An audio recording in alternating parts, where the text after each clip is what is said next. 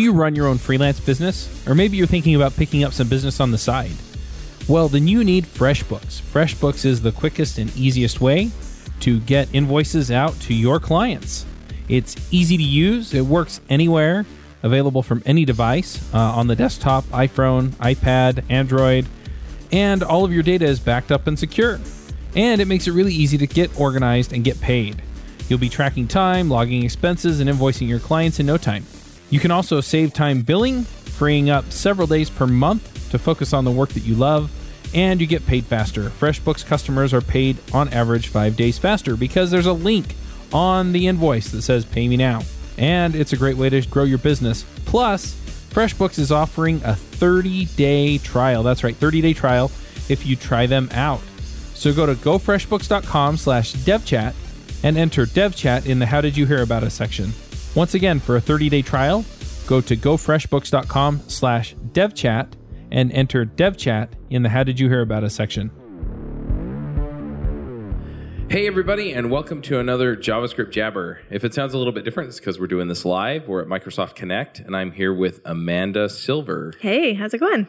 It's going well. Now, you were in the keynote, you did your little spiel with the uh, Visual Studio Live Share, Yep. which was really cool. Yep. And I have been told that you are the TypeScript slash future of JavaScript guru. Well, I've been working on TypeScript and JavaScript for a long time. Uh, my team actually spans the Visual Studio core platform, VS Code itself, the TypeScript uh, and JavaScript language service that kind of power the experience in both Visual Studio and VS Code, as well as like the Chakra uh, JavaScript engine Right. that's part of Microsoft. nice. Yeah. So we work on a lot of different JavaScripty things. Awesome. And we've talked about a lot of these things over the years with Yeah. Microsoft folks. Um, but I think one of the things that's really interesting that maybe we should just start with is is TypeScript. Yeah. Um, now I run an Angular podcast and a JavaScript podcast, and so you know TypeScript's kind of been adopted by the Angular core team. yeah. And so I've played with it and I like it. Um, what's always interesting to me is, you know, what's new in TypeScript because it seems like your team tries to sort of mirror, reflect what's coming in JavaScript, right? The new features, the new um, standards that they Yeah. come out with. Yep. Yeah. So, so I mean, I would say that we have a multi-pronged strategy for like how we think about what new language features should come to TypeScript. Um, obviously, you know, we we need to follow the standard very closely, and we decided very early in TypeScript's you know inception that TypeScript would always be a superset of the JavaScript Right. standard, um, ECMAScript, and and so what that meant, especially since the ECMAScript standard continues to evolve, is that we've had to stay very, very involved in the future of the ECMAScript standard. And actually, one of the editors, or the editor at the moment of the ECMAScript standard, uh, Brian Terlson, is also on my team.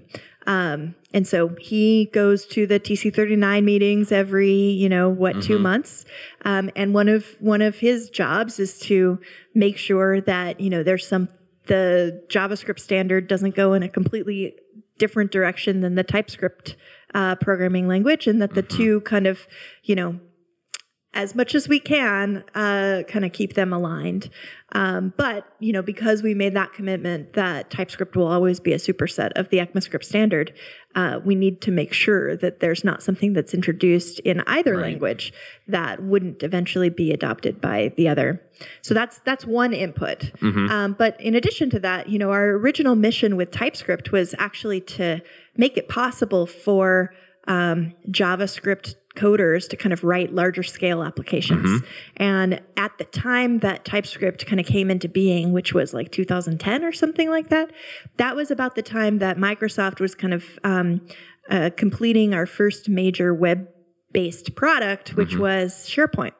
Uh, and we were just at the beginning of of starting to do the Office 365 kind of transitions, where we took you know very large code bases of Word and Excel, Right. and brought them into browser contexts, right? Um, and so with that, we basically had a situation where the Office team was kind of coming to us at the, as the you know programming uh, languages and tools team at Microsoft and said, like, we don't know how to deal with JavaScript that's this large. Uh, What do you recommend? And they had some various different solutions, some of which are actually still in use today. Backbone, right? no, no, no. I mean, they have internal tools that have never Right. been released publicly. Oh, interesting. Um, that do things like types that that TypeScript do, like type checking and things like that, but also minification and other Mm-hmm. Right. things like that. Um, tier splitting in in some cases. Just a whole bunch of different, like um, what what executes on the server side and what executes on okay. the client side. Um, and so we met with them and we kind of tried to figure out like what would be a roadmap that would allow us to have a tool set that the office team could take a dependency on, um, but also make sure that we weren't building just tools for office, that they were something that the broader JavaScript community would use as well. right. And so that's kind of where TypeScript came from originally. Um, but then when we launched it, which was 2012, so it actually took quite a while for us to Oh, kind of, you know, iterate on it and get it to the point where it was ready to be uh, publicly consumed.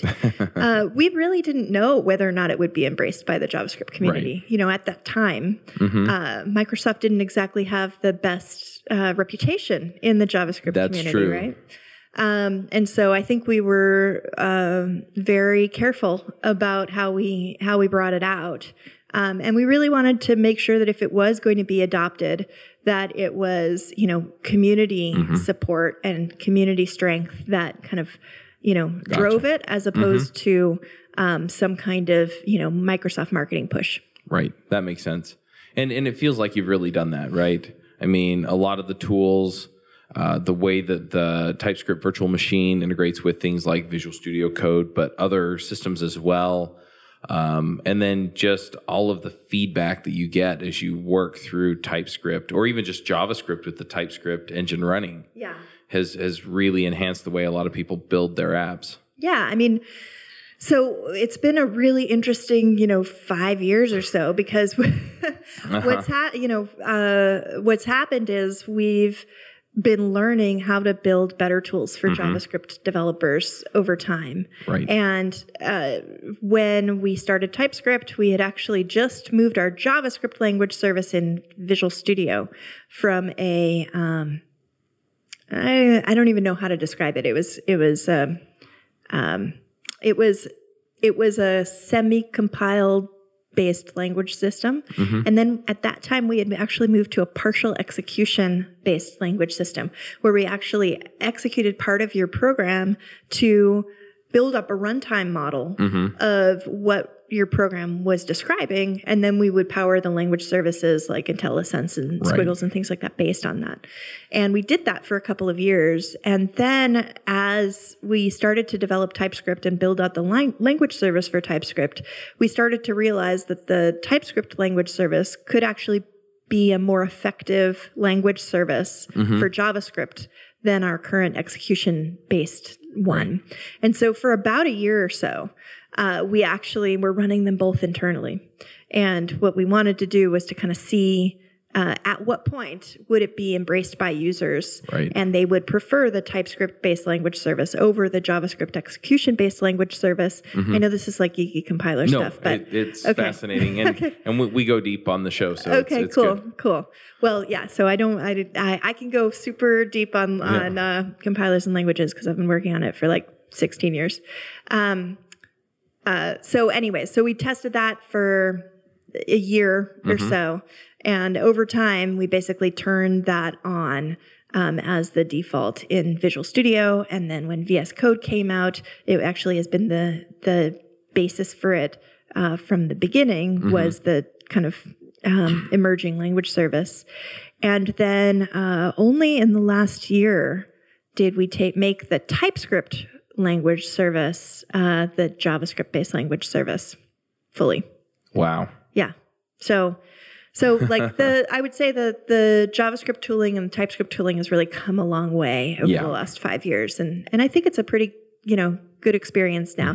And especially now that we have VS Code, Right. which is a pretty, you know, great editor. Yeah, it's Uh, really nice. when you when you couple that with the TypeScript based language service, Right. plus the integrated debugger for you know Node and for Chrome and other things Yep. like that, um, and of course you know uh, other runtimes like Edge uh, Yep. and Chakra, um, then uh, it's a it's a pretty good end to end JavaScript coding experience. I agree. I completely agree.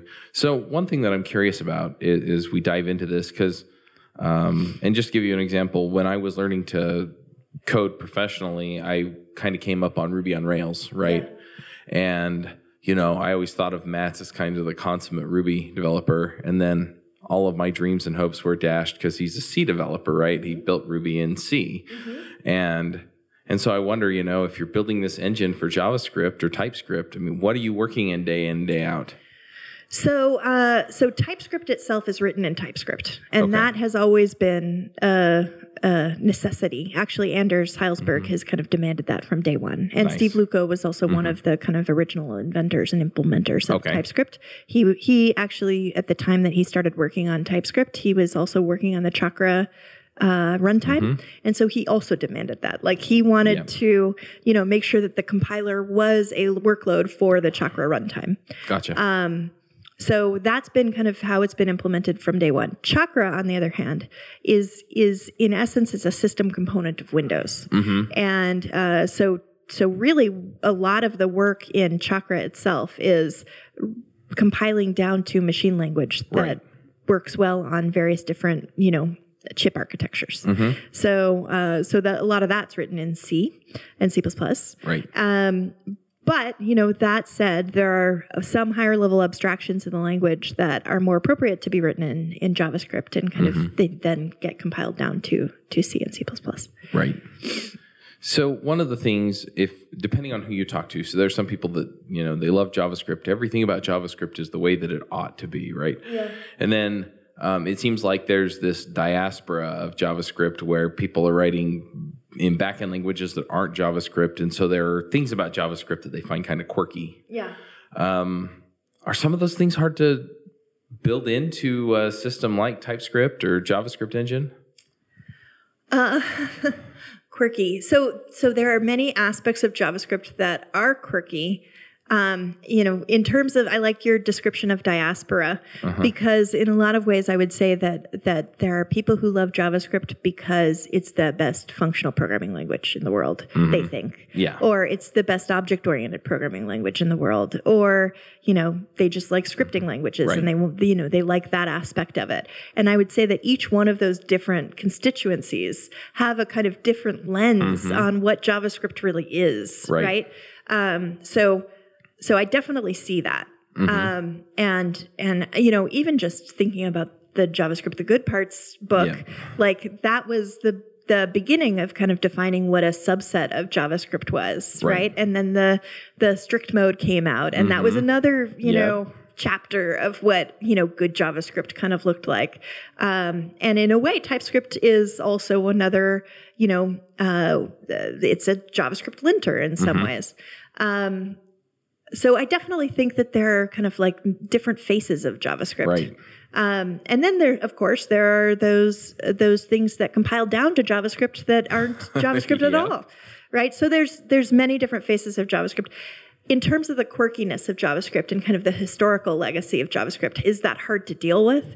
Um, you know, as a language, as someone who has done language design in the past, I definitely recognize that the historical legacy of of what you're working with can sometimes make it challenging to introduce new features. Right. Um, You know, let const is the perfect example of that in in JavaScript. I still see people on Twitter going, right, right. And I mean in C sharp, you know, it's it's var versus explicit types. Like Yeah. there's just there are preferences that end up happening, right? yeah, Um, But I think the other thing that's kind of an interesting challenge in uh, quirkiness in JavaScript is uh, creating an optimized JavaScript runtime oh right, that that can deal with the quirkiness and the the, yeah, make the it fast for me. Well, it's not just make it fast. It's But- like JavaScript is one of the most flexible programming languages that there Mm-hmm. is, and so uh, being able to preserve la- that flexibility, Oh, absolutely. Mm-hmm. but also optim- like optimize the code that gets generated so that it runs as fast as native code or as close as we can get. Um, that can be challenging. Yeah, make it fast and don't take away my toys. Right. Yep. Right. Yeah. Um, so so how do language designers? I mean, if I if you were going to approach this versus maybe another language, I, I mean, how do you look at JavaScript? I mean, do you still break it down by um, you know tokenizing and parsing and things like that, or do you do you consider the use cases? Like, does does that really play into the decisions you make as you're deciding? Okay, we're we're building TypeScript this way versus that way. Well, I mean, I think, you know, um, I've been working with Anders for what, 15 years, 16 years now. um, and uh, one of the things that I've picked up from him, as well as other people at, in the programming languages community at Microsoft, um, and I think that this is something that kind of just comes from the core DNA of Microsoft kind of focusing on developers, but also just the fact that we have a big focus on developer tooling is that languages should be designed with tooling in mind. That's interesting because usually when people talk about languages, they talk about the programming experience as far as how I write my code, not the tooling. Yeah, just the aesthetics of looking at the Yeah, code and things like uh-huh. that. But I think for us, when we do language design, a lot of what we think about is will it can it be optimized? We Right. definitely think about that. Um, but we also think about can we build a tooling experience that is satisfying for you as you write the code? Can we have something that has good statement completion? Uh-huh. Right. Can we, you know, do type checking and things like that? Can we identify errors? You Uh-huh. know, are we creating a ton of foot guns in the language, right? Foot guns? You've never heard the term foot guns? I don't think I've heard the term. It's a um the idea that we're going to give you a gun that you can shoot your foot with. Right? yeah. Like that's Oh, not yeah. a good thing, right? No, no. And we don't want to create foot guns in the Yeah. in the language, right?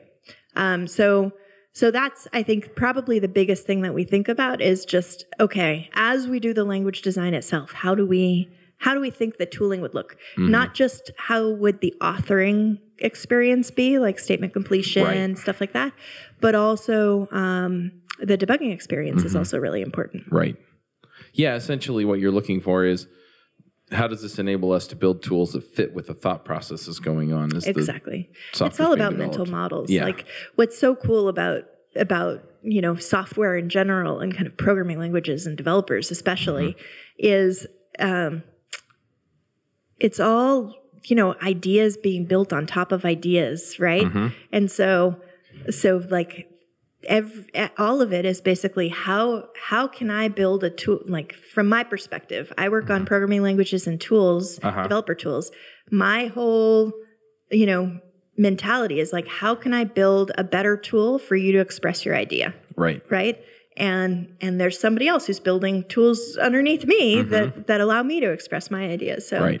it's it's what turtles all the way down? Is that what the Yeah, that's Yeah. that's how the saying goes. yeah Um, so so how do you do that then? Like what what do you put into TypeScript or your team? What does Yeah. your team put into TypeScript that makes it so that the tooling can be built up the way that it is to make my development experience what I want it to be? it's it's things as as simple as um, uh, when we think about an expression, what order do various clauses come in? Um, you know, uh, it, when we think about introducing new new tokens, like token introducing tokens is actually a huge deal because that really cr- has an effect on the on the aesthetic of Right. the language itself. And you also, especially in the uh, thinking about new tokens, you have to think about what the ecosystem looks like, right? Like we have JSDoc or some other kind of doc system that lives on top of JavaScript, like Right. Um, or other metadata systems, attributes. Angular has their own set of um, attributes that they have on top. Like we have to think about the entire ecosystem and kind of if we're going to reserve a token or a keyword or something like that, we have to think about the ecosystem impacts of that as well. Interesting. Do you have an example of of sort of from where you start all the way up through something like Visual Studio Code where a feature or a language implementation idea comes through? I'm trying to think about something specific in the TypeScript space. So I think it was with async await that we were kind of trying to take some of the stuff that we had done in C sharp and kind of bring some of that capability into TypeScript. And um, and one of the things that people, a lot of people use TypeScript for is as a transpilation service so that you can get the future of JavaScript now, right? Yep. Um, and so, uh, so one of the challenges that we had in the last two years or so is like, how do if if we have to compile TypeScript down to ECMAScript five, right. um, how is that going to work, right? And so the big debate that ensued with that one was um, uh, to do that in a way that we could compile down to. Um, I think it had a dependency on generators and other things like that. To do that, we actually had to uh, we had to have a two a multi-phase compilation system Right. in the compiler itself and um, and so the community was kind of requesting it but we couldn't figure out how to do it without having this multi-phase uh, uh, compilation impact and um, and with that like the impact of course is that your performance could slow down Right. because you have to do multiple phases of compilation so, um, you know, those are the kinds of trade offs that we have to do. And in the end, I think we ended up doing it. Um, but it's, you know, it, it'll go away over time as, you know, we no longer need to compile down to ECMAScript 5 because all of the browsers are updated. But, Right. But yeah, so it's, that's a, that's an example of the type of thing. Yeah. I, I guess uh, you, something you said kind of triggered another question that I have, and that is, is you know, you mentioned you know the the browsers are updating, and so um, I guess the the the minimum uh, common denominator, right? The Yeah. Um, that that's constantly moving. Yeah. How how does that affect the development of things like TypeScript? Well, I mean, that's a good example where basically, like the building blocks on top of which we could work, or the runtime capabilities on top of the engines that we can compile down to, are evolving, and it gives us more flexibility and and uh, you know a, ability to uh, do new things. Right. You know, uh, uh, another interesting example is like with the internationalization APIs, right? Um, when we wanted to introduce, and I think we were the sponsors for it in TC39 or something like that way back Right. in the day. I think this was probably 2010 or 2011, something like that. many many years ago, Many years in ago, developer yeah. years. Uh, you know, JavaScript didn't. It's, JavaScript was missing at that time some of the internationalization capabilities that are common to other Mm-hmm. Right. systems programming languages. And what that meant was that for anybody who was writing something in JavaScript or Mm-hmm. in a browser context, that they would have to go and hit the server to get that capability, right? Yeah, that's Like, yeah that that's You want to do a date time operation, like you have to hit the server, oh man right? Isn't Yeah. that kind of crazy? yeah that's silly Yeah. So, um, especially since it's usually just simple math you're usually adding or subtracting right yeah, but unfortunately, it's not simple math. Like, if you Right. really want to get into the thick no, of, true. But this is what this is actually the kind of thing that makes it so complex. Is Yeah. is it's such not simple math that we can't even enc- we don't we don't want to encode it into the runtime itself. Uh-huh. So what we want to do is basically take a dependency on an operating system API, right right? And oh so, yeah that makes a ton more sense right. But then the interesting thing those are is optimized they should be, and they usually are. they should be Uh, but but then there there are cases in in some cases where the operating systems don't agree on certain things like Right. like date time you know Mm-hmm. uh, operations and what happens in in certain edge cases so you know we can end up in situations where we're a little bit out of sync and we kind of need to Mm-hmm. think about okay well here's the, where the operating system is today here's where it's going to be in the next version or the version after that Right. Mm-hmm. and like what's the right thing to do for the javascript language you know assuming that the operating system will will eventually kind of mm, support Right. what we need yeah Yeah, when I said simple math, what I was really thinking is is it's a set of rules on how you add or subtract hours or days. And yeah, it it's just you're right It's but a it's not complicated set of that sim- yeah. simple because because there's just a tremendous amount of complexity thinking Yeah. about the time zones that you have Yeah. to deal with and then the different situations of you know you're doing some kind of a comparison and you can end up with you know different machines with different Mm-hmm. values based on on how they do daytime operations for example Right. yeah or translations or you know Mm-hmm. um, um, doing uh, string string conversions to Yep. different languages is another similar situation. yeah, yeah character sets. Yeah, exactly. all kinds of fun stuff. Yeah. So you mentioned that you're on the team that does Visual Studio and TypeScript, and I think you listed like three or four VS Code yeah. and Chakra and yeah. right. So so how do you define a role a- a- across so many broad categories of things? Well, I've been doing, you know, this kind of dev tool stuff for a long time, like 16 years at this point. So um, I have a I have a team of like, you know, mm, 40 PMs or so who who do all of these things. So Right. each one of them, you know, one of them goes to TC39 every month, and his job is to make sure that JavaScript and ECMAScript are, you know, aligned. One of them works on um, Node on Azure and make sure Mm-hmm. that like our Node implementation on Azure is exactly what everybody wants. Right. Another one works on performance in the Chakra engine and you know Mm-hmm. keeping up with the Joneses and making sure that you know we're really pushing the the edge, pushing the boundaries on JavaScript performance. Right. Um, so you know it's it's um, it's just a big team. So so what can we expect uh, in the future from both JavaScript and TypeScript? Well, I mean, I think the mission of TypeScript to kind of make it possible for people to write large scale JavaScript applications continues. We're not done. Um, so Mm-hmm. It, obviously, it does make it easier though. It does make it easier. I will let you know that. I mean, thank you. Type checking is one aspect of it, but there's also other things. Oh, things. there's so many like, things about it. Yeah. Yeah, like um, like you know the minification, like we talked about Mm-hmm. earlier, or other things like that. Like those, we have aspirations to provide better tooling down Mm-hmm. the road um, that are in totally different, you know, areas that you might think about. Um, That you know, we not only have VS Code and Visual Studio, we also now have VS for Mac. Mm-hmm. Um, and so we also want to bring the JavaScript and, and TypeScript language service to VS for Mac so that Is it not there? it is. It's it's uh, not yet the best tooling experience, so we Okay. need to bring the language service experience in, into that. So we're working on that. Um, so definitely bringing it to different different experiences. But the other thing is, I would say we just really finished bringing the TypeScript language service to um, our code editors, and that's kind of the basis for a lot of additional tooling capabilities we could add onto it. Like once you have type checking, like you can do pretty advanced refactoring experiences and things like that that that um, you know you couldn't do with JavaScript before. Um, yeah. so that's I think what we'll what we'll be thinking about with TypeScript and, and JavaScript over the next few years. But kind of tooling in general and VS Code and uh, you know and Visual Studio and kind of the Visual Studio family overall.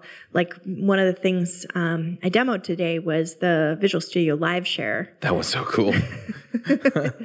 Thanks. It was it's a lot of fun to work on. It's actually been a pretty wild ride over the last couple of months getting I'll that bet. going. Yeah.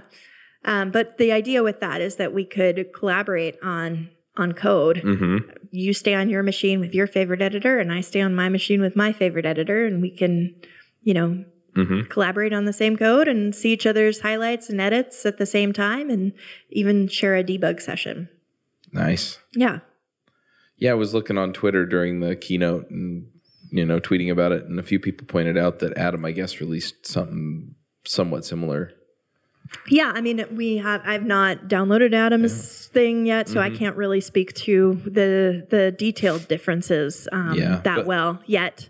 Uh, There are a lot of similarities, and in some ways, it's like an awesome validation that we're, you know, that I, I believe in a punctuated equilibrium. Like this seems like validation that the time has come to enable remote collaboration across developers in the inner loop. So Yeah. that that seems great. Um, I, I think we have um, a debugging capability. Like we can do the code debugging. I don't know that that they have that yet. I haven't looked at it. I really don't Yeah. know yet. So, but I don't know. I mean, like I, this is all news to me as well. Yeah, and one thing that was interesting, I agree with you on the validation point, but I mean, I, mean, I've been a developer for like twelve years or something, and I mean, I've used Tmux and you know, and with Emacs or Vim Yeah, to get something like this right, but it's always a shared session. yeah, Uh, similarly, with some of the screen sharing apps, yeah. uh, there was Screenhero for a while. They, That's right. They got acquired by Slack. Apparently, Slack's building it into Slack, but I haven't seen that yet. I keep dreaming. Um, but yeah, you know, the fact that, And and this is different even than that because sure you're sharing the code and you're sharing breakpoints and you know certain things about your session Yeah. overall, but you work in the environment that you like being in and I'm in the environment I like being in and you know the look and feel was totally different in Yep. the demo and Yep. you know it's just it's like okay you be productive your way I'll be productive my way but we can still collaborate Right. in the way that we need to in order to understand what we're doing. Right. Exactly. Right. For you, the listeners of JavaScript Jabber, Loot Crate is offering an opportunity to save 10% on any new subscription at lootcrate.com. Just enter the promo code BRIDGE10 for 10% savings. Loot Crate is one of my favorite things. Every month I get a box in the mail, costs less than $20, and it comes with all kinds of goodies. I have stuff from just looking at my shelf Batman, Spider Man, Ninja Turtles, Back to the Future, Lord of the Rings, Star Wars, and much, much more. So if you're a geek, a gamer, anything like that, and you want cool stuff to put around your office, cool t-shirts, comic books, etc., then definitely check out Loot Crate. To save 10% on your new subscription, go to lootcrate.com slash ruby. Again, that's lootcrate.com slash ruby to save 10% on any new subscription. Enter the promo code BRIDGE10 for 10% savings. Yeah, I mean, I think that's one of the things that's really powerful about it. But but even more so, it's not just that you get to bring your own settings and your own tools mm-hmm. to it, but the fact that because it's going through a remoted channel, like I don't even need to have the dependencies that you have for your program on my machine, right? If you are working on a Node mm-hmm. app, but I don't even have Node installed, like I can still get Yeah, you step through it and it I- runs on my machine. totally. Yeah, Yeah. So it's kind of crazy. That is crazy. Um, I'm curious. Uh, we, you know, we've talked a lot about tooling and design and TypeScript. Yeah. H- how does the TypeScript uh, VM or engine enable a lot of this stuff, or is it completely orthogonal to? It's not quite orth- uh, orthogonal. You might think it it is entirely orthogonal, um, uh, but actually, woo. so one of the things that we do that we've learned to do um, by working on language services for a really long time, trying to make them really good, is um, that we have pretty complex runtime compilers that do things like decompilation when you make an edit. So basically what happens when you make an edit is like all of the dependencies that could be impacted by that edit get decompiled in the compiler Okay. and then reconstructed back up. So the AST gets kind of like um, uh, it regresses, and then Right. it then it then it kind of um, progresses and and gets recompiled, right? And so what can happen in a co-authoring situation is both you and I could be making edits that could trigger a decompilation, right? Um, you want to you know be able to make those edits we because of this dependencies thing we didn't want to have to make it so that you had to replicate all of the files on your machine Oh yeah. right um, so what we had to do was to actually augment the language service so that this decompilation recompilation service um, was aware that there might be multiple cursors and multiple places where there could be edits that could be happening Oh, simultaneously. Yeah. So that's kind of one aspect of the of the um, co-authoring part of it. Right. yeah. And so all those changes then get reflected into the host machine and yeah happens all there. Yeah, exactly. But the language service itself Right. had to be augmented to kind of deal with mm-hmm. the idea that there might be multiple edits at the same time. Interesting. Huh. Yeah. That is really fun. So what what is the thing that you like best about working in the developer tools stuff? tooling area? Um, you know, I've been working on it for a long time and and people ask me that a lot because I've been working on it for so long that people are like, "Aren't you bored? Like this is the tech industry. You're supposed to move every 2 years. Like why are, Mm-hmm. Are you tired of developers? Yeah, and um, I'm not. Like, there's, um, I love working for developers, and part of the reason is they're of all of the users of software, they are some of the most enthusiastic. You know, loyal, not loyal per se, but like what I mean is they they feel passionately about the tools Right. that they use. Right. Oh, absolutely. Um, and so, in terms of getting feedback, even if it's bad, right? Like Mm-hmm. you get immediate feedback from developers whether or not you've built something good, Mm-hmm. right? And so that having that signal from the develop from your users is pretty awesome. Like Yeah. when you write software, how long does it take for your software to get you know validated or debugged or whatever it is by your users? Like Yeah. It well, it depends. You know. Yeah. If I'm building it just for me, maybe not as long, but Yeah. yeah. but if you're building it for others, like it can take weeks, sometimes months. Oh, absolutely. And even when you get that feedback, it's like, you know, kind of I've been working around this issue for six. Well, why didn't you tell me? exactly, right? but with developers, like they're going to tell you. They're going to tell you immediately, right? Because Yeah. because they all they all know how this works and they know Yeah. that feedback is part of making a better better product. And so that aspect is addictive, right? Mm-hmm. Like I can't imagine working for another population Right. Um, if I left Microsoft or did something else, I would be working on developer tools. So that's one aspect that's really awesome Mm-hmm. Right. about it. The other thing is just the fact that I get to work on kind of the cutting edge of technology no matter what it is. Mm-hmm. Because I'm working for developers, developers are where everything starts, right. right? Like I was meeting with the team that's working on quantum computing a couple of weeks ago, right? Dang. Yeah. So like, you know, I'm gonna and come I get, hang out with you now. I get to do that because I work on developer tools, Right. and they need to build developer tools so that people who are going to write quantum com- quantum programs, I guess, right. um, have uh, something to write it in, right? yep. Um, so Orient that's the electric field of this subatomic particle. Yeah. uh, Yeah. Yeah. So I mean, that's the other thing. Like, I can't imagine going and working on consumer software or something like that, or enterprise software, and like, you know, just um, I don't know. It's it, I feel like I'm in the center of the universe, really. That's really cool. That's really really cool. not to be you know s- uh, self elevating that much but but it's, it's yeah, but it is. It's Yeah. it's definitely interesting. I'm just trying to think where I want to go from here. i guess the last thing is it's just it's it's it's it scratches my geeky itch right Mhm.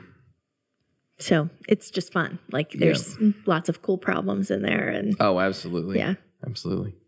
One thing that I'm I'm a little curious about, you know, you have Chakra, you've got Visual Studio Code. I'm pretty sure TypeScript as well. They're all open source. Mm-hmm. I don't know if Visual Studio itself is open source, but I think parts every- of it parts but of it. not not not most of it yeah So, um, I mean, man, I remember I got into programming and Microsoft was sort of the evil empire, right? And Yep. everything was closed source and done our way. Yeah. And it seems like a lot of that's changed, right? It's and and I'm I I say this partially because I'm trying to get the message out because I still hear Yeah. it sometimes, right? And I'm like, I'm like, th- th- this is not the Microsoft I go talk to anymore. Yeah. Right. The the Microsoft I go talk to, they're open source and you know, let's make some great tools and let's let's get some great stuff out there. You know, whether it's Azure or developer tools or DevOps tools like Visual Studio Team Services or something else. Um, it's it's hey, look, you know, we we want these things to be in how you do things because we feel like it'll solve these issues and just get them out of your way so you don't even have to think about them. right But yeah, so that the open source, how does open source impact what you do? Well, I mean, this is another thing where I've I've kind of been there as Microsoft has been on the journey itself. I mean, uh, TypeScript when we started working on it, like I said, was 2010, and we didn't launch it until 2012. And as I mentioned, like I think the JavaScript community was not favorable towards Microsoft at that Right. time. Um, and so I think we had to launch it you know, we knew that we were kind of um, launching it in an environment where, you know, the community might not be receptive to anything from Microsoft. Um, and in some ways, to kind of make it something that that fit the ethos of that community, we had to make it open source. Right. Um, so that was a struggle within Microsoft. I mean, I had to, you know, work with the powers that be to like get approval for, yeah, we're going to open source it. Mm-hmm. Like it was a big deal. It took months to convince everybody at that time Well, that that's I- what we were going to do. I have friends, I've talked to people that, yeah, I mean, during that transition, it was, we're not even sure what it means to Yeah. open source. Well, and that's the other thing is like it, it took our developer team months and our and our team mm-hmm. overall months to understand what it meant to actually work in the open. Right. Right. Like there's a repository. Oh my God, you mean anybody could file a bug? Wait, so how quickly do I need to respond to that bug? How do I respond to that bug? Like, can I just, you know, Mm-hmm. n- no fix, like n- no repro? Like, what's, you know, what's the protocol for these open source Mm-hmm. communities, right? um, you know, codes of conduct and all of that kind of stuff that comes up. Like we just had no familiarity with it at that Right. time. Um, but you know, we persisted and kind of made sure that TypeScript was available open source at that time. Um, but I mean, in contrast, like thinking about the journey that it took us to open source the Chakra engine, so different, right? If you think think about it for a second, TypeScript is a is a transpiler. What Right. it does is it takes, you know, some language that you compile that you write as a human, compiles it down to JavaScript. That's Right. like an innocuous op- operation. There's nothing that's going to happen in the course of that because it still executes in the context of the JavaScript Right. uh, um, you know, sandbox and runtime that's going to compromise your machine. Right. Right. Um, so it's literally innocuous. Right. Um, and yet it took us months to convince everybody that we were going to do that open source. Right. Chakra is our JavaScript runtime. Right. It Right? runs in your browser. We hear runs in our about browser vulnerabilities all the time. Yes. Yes. So it is the So it could do bad things. It could, right? And it and and the um we made a decision that we thought it was the right thing to do to open source the Chak- Chakra engine. Mm-hmm. And it took mm, a couple of conversations to get everybody on board. really? Yeah. So the the transition within Microsoft is so different Mm-hmm. uh, between 2012 and you know when we talked about the Chakra engine going open source, which was 2015, I think.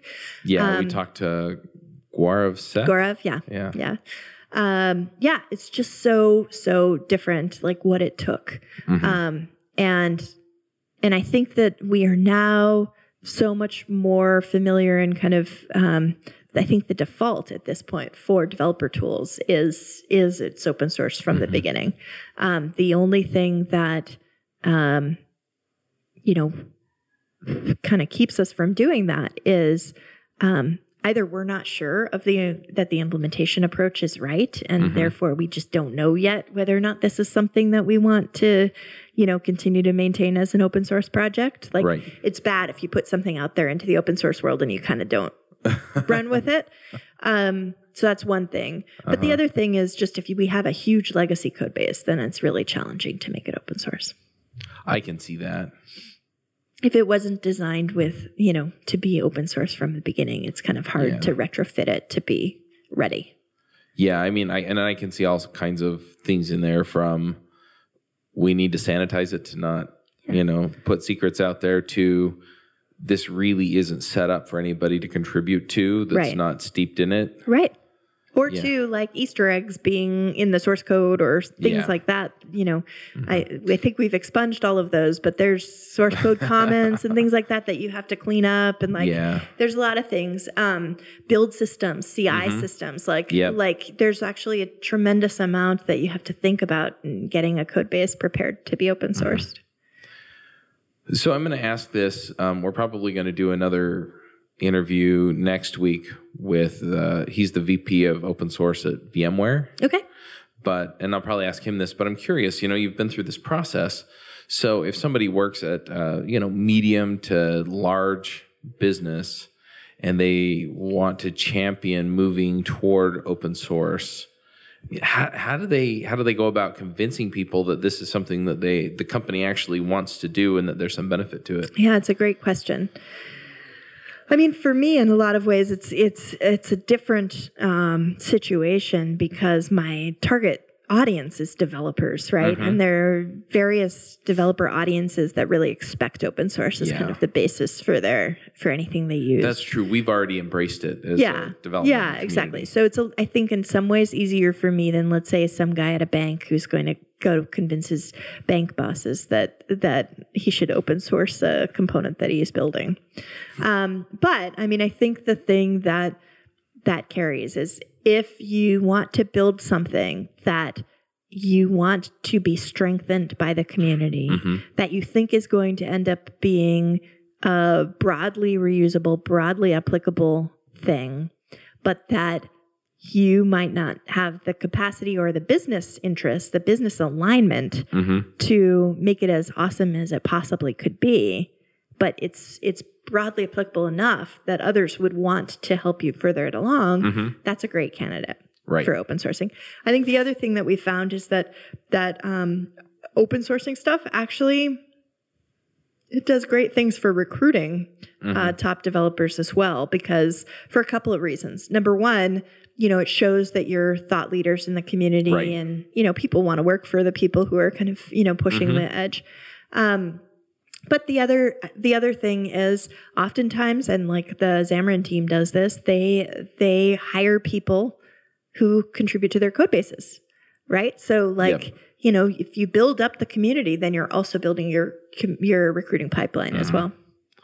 Yeah, interesting. You mentioned that too. I've, I've been putting together a course for newish developers to find a job, and that's that's one of the things I tell them to do. Is Yeah. I'm like, if they have repos and you want to work at that company, go contribute to the repos. Yeah. But uh, yeah, I really like the idea. I mean, and and this is something that a lot of developers really feel strongly about. Is you know what? I, I want to contribute. I want to feel like I'm I'm giving back to the community, not just writing code for my employer. Right. And that's one other thing that I love about working for developers is there is kind of this sense of altruism mm-hmm. in the developer community. Like Yeah. I think we are really we a lot of us at least seem to subscribe to the idea that like a rising tide lifts all boats, Yeah. right? And that that you know, I mean, it's it's great that you're building something similar to me even if we're competing. Mm-hmm. Because it means that we're advancing the state of the art Yep. for humanity, right? Yep. Like that's cool. Yep. And and and so open source is a large part of that. You know, Yeah. that, that sort of uh, sense of social responsibility that we all have Yeah. as developers. Yeah, or even just contributing to each other's productivity. Yep. Yeah. Absolutely. Yeah. So what should we expect to see next in TypeScript? In TypeScript, um, I don't know. I think. I mean, I think our roadmap is is published. I, I didn't I didn't take a refresher on that right before this podcast, so I'm not not quite sure what's um, quite next on the on the docket. But I mean, I think the thing that we're really working on is bringing the same language service to all of the Visual Studio family, um, and then kind of building on top of the basis of the TypeScript um, language service to build kind of better tooling experiences in VS Code and VS and VS for Mac. Right. Yeah. Now, let's say that over the last few years, somebody has corrupted me into using something like Emacs. Yeah. Right? That's And where I- I, started. Yeah. Yeah. Uh, what what if I decide I want to integrate the TypeScript service into Emacs so that I can get the same kinds of benefits? Yeah. Where do you start with something like that? Well, the TypeScript compiler and the associated language service are open source. Right. So you can just go to the, you know, TypeScript project in GitHub in Microsoft's GitHub, you know, uh, repository and and use the language service directly there and integrate it in. But one of the things that we actually did in the launch of TypeScript is we actually um, made a language service for like Sublime Text and some other editors um, on the first launch um, because we knew that's where the JavaScript developers were. So, Right. um, so those still exist, and and you know we have other competitive tools that use our lang- use the language service that Microsoft ships, and you know from our perspective, like that's great. The more you know, Yep. the more developers in the world that are using anything that has to do with Microsoft, like that's good for Microsoft for sure. Yeah. Well, and I love the idea too that you make it a little bit better. Yeah. And then I get an update to my editor and I'm Yeah. better off, you know, even though I don't have Microsoft branding on anything that I'm Exactly. touching. Right. When you look at the future of JavaScript, I'm Mm-hmm. curious because you know you've done the language design stuff. Yeah. I hear a lot of people saying things like, um, you know, well, the future of JavaScript is in transpiled languages or Okay. WebAssembly, or you know, or they go Yeah. and they look at some feature that you know somebody's champion on uh, TC39 and they're thinking to themselves, yeah, that would make things so much better. Yeah. But uh, you know, as people kind of look, okay, what's going to come next year, the year after, the year after that, right? I, I mean, I'm thinking along the lines of some of the some of the dust ups we had over ES6, you know, or now ES7, you know, since Mm-hmm. Yeah. ES6 is mostly around. 2018, or is that what they're calling it now? Yeah, yeah, they have they switched it to the years. It's still six and seven in my head. Yeah, I know. But uh, yeah, so so where do you think we're going? Like, where do you think we're going with all of this Going. Um, with, with JavaScript? I mean, I think I think generally we are going to uh, make JavaScript a more complete programming language. Uh, if you compare it to other systems level programming languages, it still has gaps in some Yes. areas, right? Um, And well, we've seen some of those get filled with like Node.js building in APIs for some of that stuff. yeah, yeah, But, but sure. it's still missing stuff. it's still missing some stuff. Um, I think we are also going towards making it easier to write larger scale JavaScript. So encapsulation and modularity and stuff like that. There's still more that can be done. Um, I think we are moving towards kind of embracing the different, you know, subdomains of JavaScript and making, you know, hey, it's a great experience to um, write super simple, you know, scripting uh, in JavaScript, and it's also a great experience to write functional based, functional looking programming in JavaScript. Um, you know, WebASM, like certainly it's not less necessarily a JavaScript language thing, but Right. for as a runtime, like certainly it is the most ubiquitous runtime out there. Um, and so it's only sensible that that people start looking at what it would take to kind of, uh, you know, be able to compile it down to native performance. Um, so, so I definitely, I, obviously, we're going to go in all of those directions. But I mean, I think in a lot of ways, like one of the things that's the most interesting that's happening right now is that that the complexity of the software that we're building nowadays is mm-hmm. obviously you know Oh, the, yeah. so compl- so much more complex than it mm-hmm. ever has been before. and we're putting it more in places too. I mean, we're Yeah. talking mobile, IoT, VR, um, AR, Yeah. like, and so what's both on the web and on hardware that's Yeah. just running Node.js. I mean, it's it's crazy, it's right? everywhere. Yeah. And so, like, when you start to think about those types of applications that have to end up getting built, mm-hmm. it's very natural to start thinking about it as there is a native app that's the runtime of the kind of world that you're building, mm-hmm. but then you can script that. So, this might be more similar to the original inception of JavaScript or to uh, scripting in, uh-huh. in in gaming. That's Right. kind of a lot of people do with Lua. I could definitely see us going in those directions. I think the other thing that's going to start happening is the idea of having like an exe or some kind of like app that's con- that's made up of this exe or some kind of like single file that is some binary representation of the app that you need to run. I think that that will probably disintegrate over time. I think Right. that the um, it's going to be more likely that you will write very, very kind of independent small pieces, similar to how we're thinking about microservices Right. and things like that. Um, but even on the client side, you could just write an actor that is, you know, That'd be really existing in a world, right? Like I was having a conversation with someone on the bus the other day who's working on AR and VR Mm-hmm. and and he was just like, yeah, you know, if you think about a three-dimensional object in space that you can interact with, like that's not a program. That's right. that's that's like a body of code. Mm-hmm. That's interesting. Yeah. That's really interesting. And yeah, just thinking about it in terms of, you know, do we have sort of, you know, we we, we talked about, you know, or in the keynote, you know, they showed off some of the container stuff, and you know, Yeah. so it's just micro containers of the small pieces that I need to make exactly. my program run on your computer, and neither of us really think about that. Yes. Yeah. But also serverless is another mm-hmm. huge thing. Oh, yeah. That huge. That that is also Yeah. another note. It's it's the same kind of, you know, taking the idea of a program out mm-hmm. and kind of making everything scripting. Yeah. Right? Yeah. Yeah. Yeah, and you know, I mean, No uh, matter what programming language you're writing in. yeah, I mean, I've done it in JavaScript. I've done it on AWS Lambda and Azure Functions. Yeah. And yeah, I mean, just the idea of I need this really simple thing done. Here's my data. Right. Done. Right. Done. Done. Done. done. You know, and it's just so nice. And you know, yeah, just all these little pieces that Yeah. move move things out of our way so we can focus on the big picture. Right. Right. Yeah. Interesting. Yeah, but with that, also DevOps becomes this really big challenge Yes. because then you have like all these little tiny programs that are kind of interacting with each other eh, that are deployed to different spots. Like, how do you deal with that? That's that's a big challenge. So we'll need to think about that as well. Yeah, absolutely. But it seems like a lot of that is getting easier as well. Definitely, no question. I mean, I think that that we are evolving as an industry, like our practice on on CI and CD and how that works. Yeah. Um, but even more so, like in the microservices space, I think we're evolving the idea of like how do we think about the difference between dev versus test versus prod? How do we think about having isolation between the service that you write and the service that I write?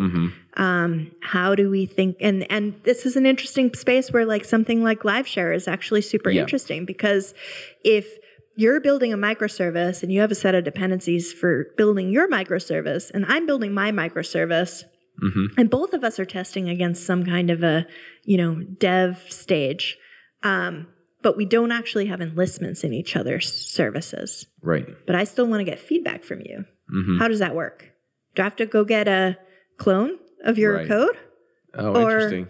or could we just have a real-time conversation Mm-hmm. over the code Right. right like so i don't know how this is going to work yet We're, i'm really interested to see Well, and it's funny too because it seems like as we solve one problem, then it's like Yeah. you know, it's like okay, well now we're up a level, Yeah. and we've got a new playing field to work with. yeah for sure Well, um, we're almost out of time. One of the things that we do at the end of our shows sure is a segment called Picks. okay And I don't know if you've listened to like uh, This Week in Tech or anything like that, but they do picks. And so they just talk about stuff that they like at the end of the show. yeah And it's been interesting at Build and Ignite and Connect just to see what people are thinking about these days. You know, whether it's, well, I really like this TV show or, Yeah. or, you know, there's this coding tool that I've just been really into these days or a set of videos on YouTube or something. So, Yeah. so what are two or three things that have just been kind of making your life better these days? I mean, it can be chocolate, it can be coding, I, you know, whatever. This episode is sponsored by Linode. Linode is offering listeners of this podcast a $20 credit, which is good for four free months at their lowest plan. Their plans start at one gigabyte of RAM for $5 a month. You can get your servers in any of their 10 data centers, and their high memory plans start at 16 gigabytes. Get a server running in under a minute. They do hourly billing with a monthly cap on all plans and add-on services like backups, node balancers, Longview, etc. VMs for full control, running Docker containers, encrypted disks, VPNs, etc. You can run a private Git server. They provide native SSD storage, 200 gigabit network, and Intel E5 processors. They have 24/7 friendly support even on holidays and a 7-day money back guaranteed. So go check them out at linode.com/javascriptjabber. Well, I am very excited about the Visual Studio Live Share thing that I demoed today. So I'm really curious to see how people use it, and I think as we get it more robust, like I'm, I'm really anxious to use Mm-hmm. it myself. Yeah, I'm probably going to dig into that a little bit more with Chris Dias here Oh, in an cool. hour or so. okay, So- awesome. So that's definitely one thing. You know, I think one of the things that I've been really enamored with and trying Mm-hmm. to kind of learn more about is there there seems to be a um, a growth of a whole bunch of online learning communities. Mm-hmm. and and i'm really trying to figure out like what is the way that the next generation is going to learn everything really? Like Yeah. not just computer science but but math and things like that. I um i didn't come to this conference last year because i had a baby. And so one of the things that i wanted to do kind of you know i don't know if you have kids but um you have five I wow have five kids. holy cow um well I don't know if you've had this thought, but I've had the thought that like you kind of want to do science experiments on your kids sometimes, right? you never feel that way. I've, Uh, I've never done that ever. but I would love to think about how I could get my kids to be literate in in math and science and kind of like spatial relationships mm-hmm. at the youngest possible age. Interesting. what could you you know if you think mm-hmm. about the everybody sees a touch you know mm-hmm. phone and they know how to pinch and zoom and like press on things. Like you know you've seen that video of the two year old that's like trying to pinch and pinch and zoom on a magazine and it's like why doesn't this work? Um yeah, like- my, my two year old is friends with my iPad. yeah like what what does it mean to have intrinsic like from the get-go you learn language There is something that is basic in your first few years about learning how you speak, Mm-hmm. and it's in it's it. There is something. Um, uh, what's the word? What do you call it when you instinctual about Mm-hmm. it about the way that you learn language? Yeah. How, like, what is that for for math That's interesting. or for the scientific method? Mm-hmm. Well, it's it's interesting too because we're seeing. I mean, in some ways, you see, you know, like governments tightening control over education. Yeah. But then on the internet, you see this wild democratization of it with like Khan Academy. and Yeah, things. exactly. And man, I don't have another hour to sit here and talk about this, but you know, it's really interesting. I mean, my 11 year old has ADHD, Yeah. fairly severely. I mean, to the point where we pulled him out of school and he's being homeschooled. Okay. And um, you know, he does a lot of these programs on online Yeah. and you know my wife or I will find resources for him to to learn and you know it for him yeah it it almost has to be instinctual or he won't sit through it Yeah. and you know I mean he's still 11 he's almost 12 but still you know it it just has to kind of hit him at that level Yeah. just because the way he is and yeah I mean how does that change Yeah. you know and and the way that we experience the world in general i mean my two-year-old well she'll be two next week on thanksgiving but i mean she she yells at the echo lexa i mean it- Yeah. it, doesn't always recognize what she's saying Yeah. but lexa play this song or Yeah. you know things like that and and it's like it's like you know yeah how do we how do we put things in front of them so that they they kind of instinctually understand you know yeah, Yeah. mathematical or scientific or um social Right. you know and- like yeah it's and it's it's de- there's definitely a trade-off here right Mm-hmm. because like you don't want your kids to be addicted to the right to the ipad or the echo or whatever it is, Mm-hmm. but um but you do want them to be native and so Mm-hmm. yeah um, so yeah how do we make it so mm-hmm. easy like the echo right Yeah. my two-year-old just knows or Yeah. if she wants to scroll something on the ipad she just yeah you know totally gets it yeah yeah so that's interesting yeah so that's what i've been trying to figure out well when you figure it out let me know i will let you know definitely will Nice. Well, I'm going to jump in with a couple of picks. I mean, one of them just from the keynote. I mean, I'm just I'm so excited to try out the Visual Studio live sharing.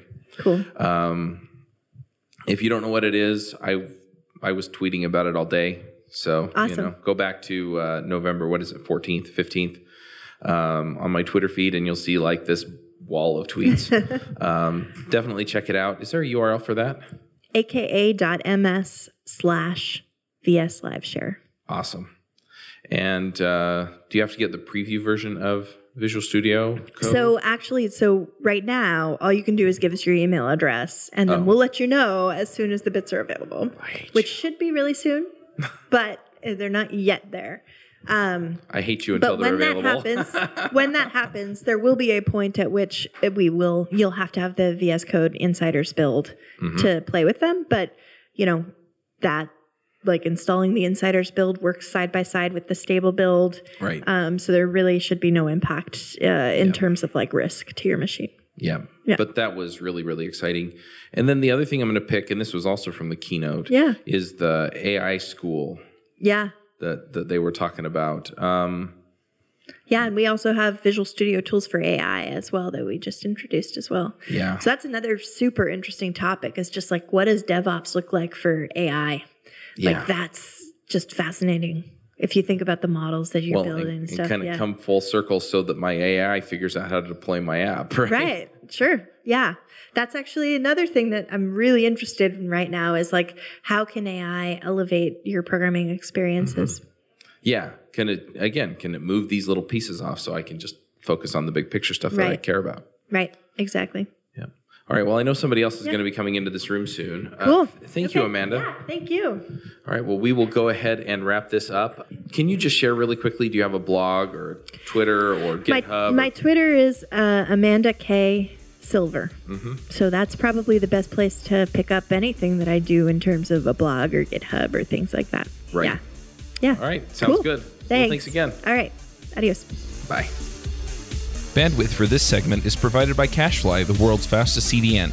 Deliver your content fast with CacheFly. Visit C A C H E F L Y dot com to learn more.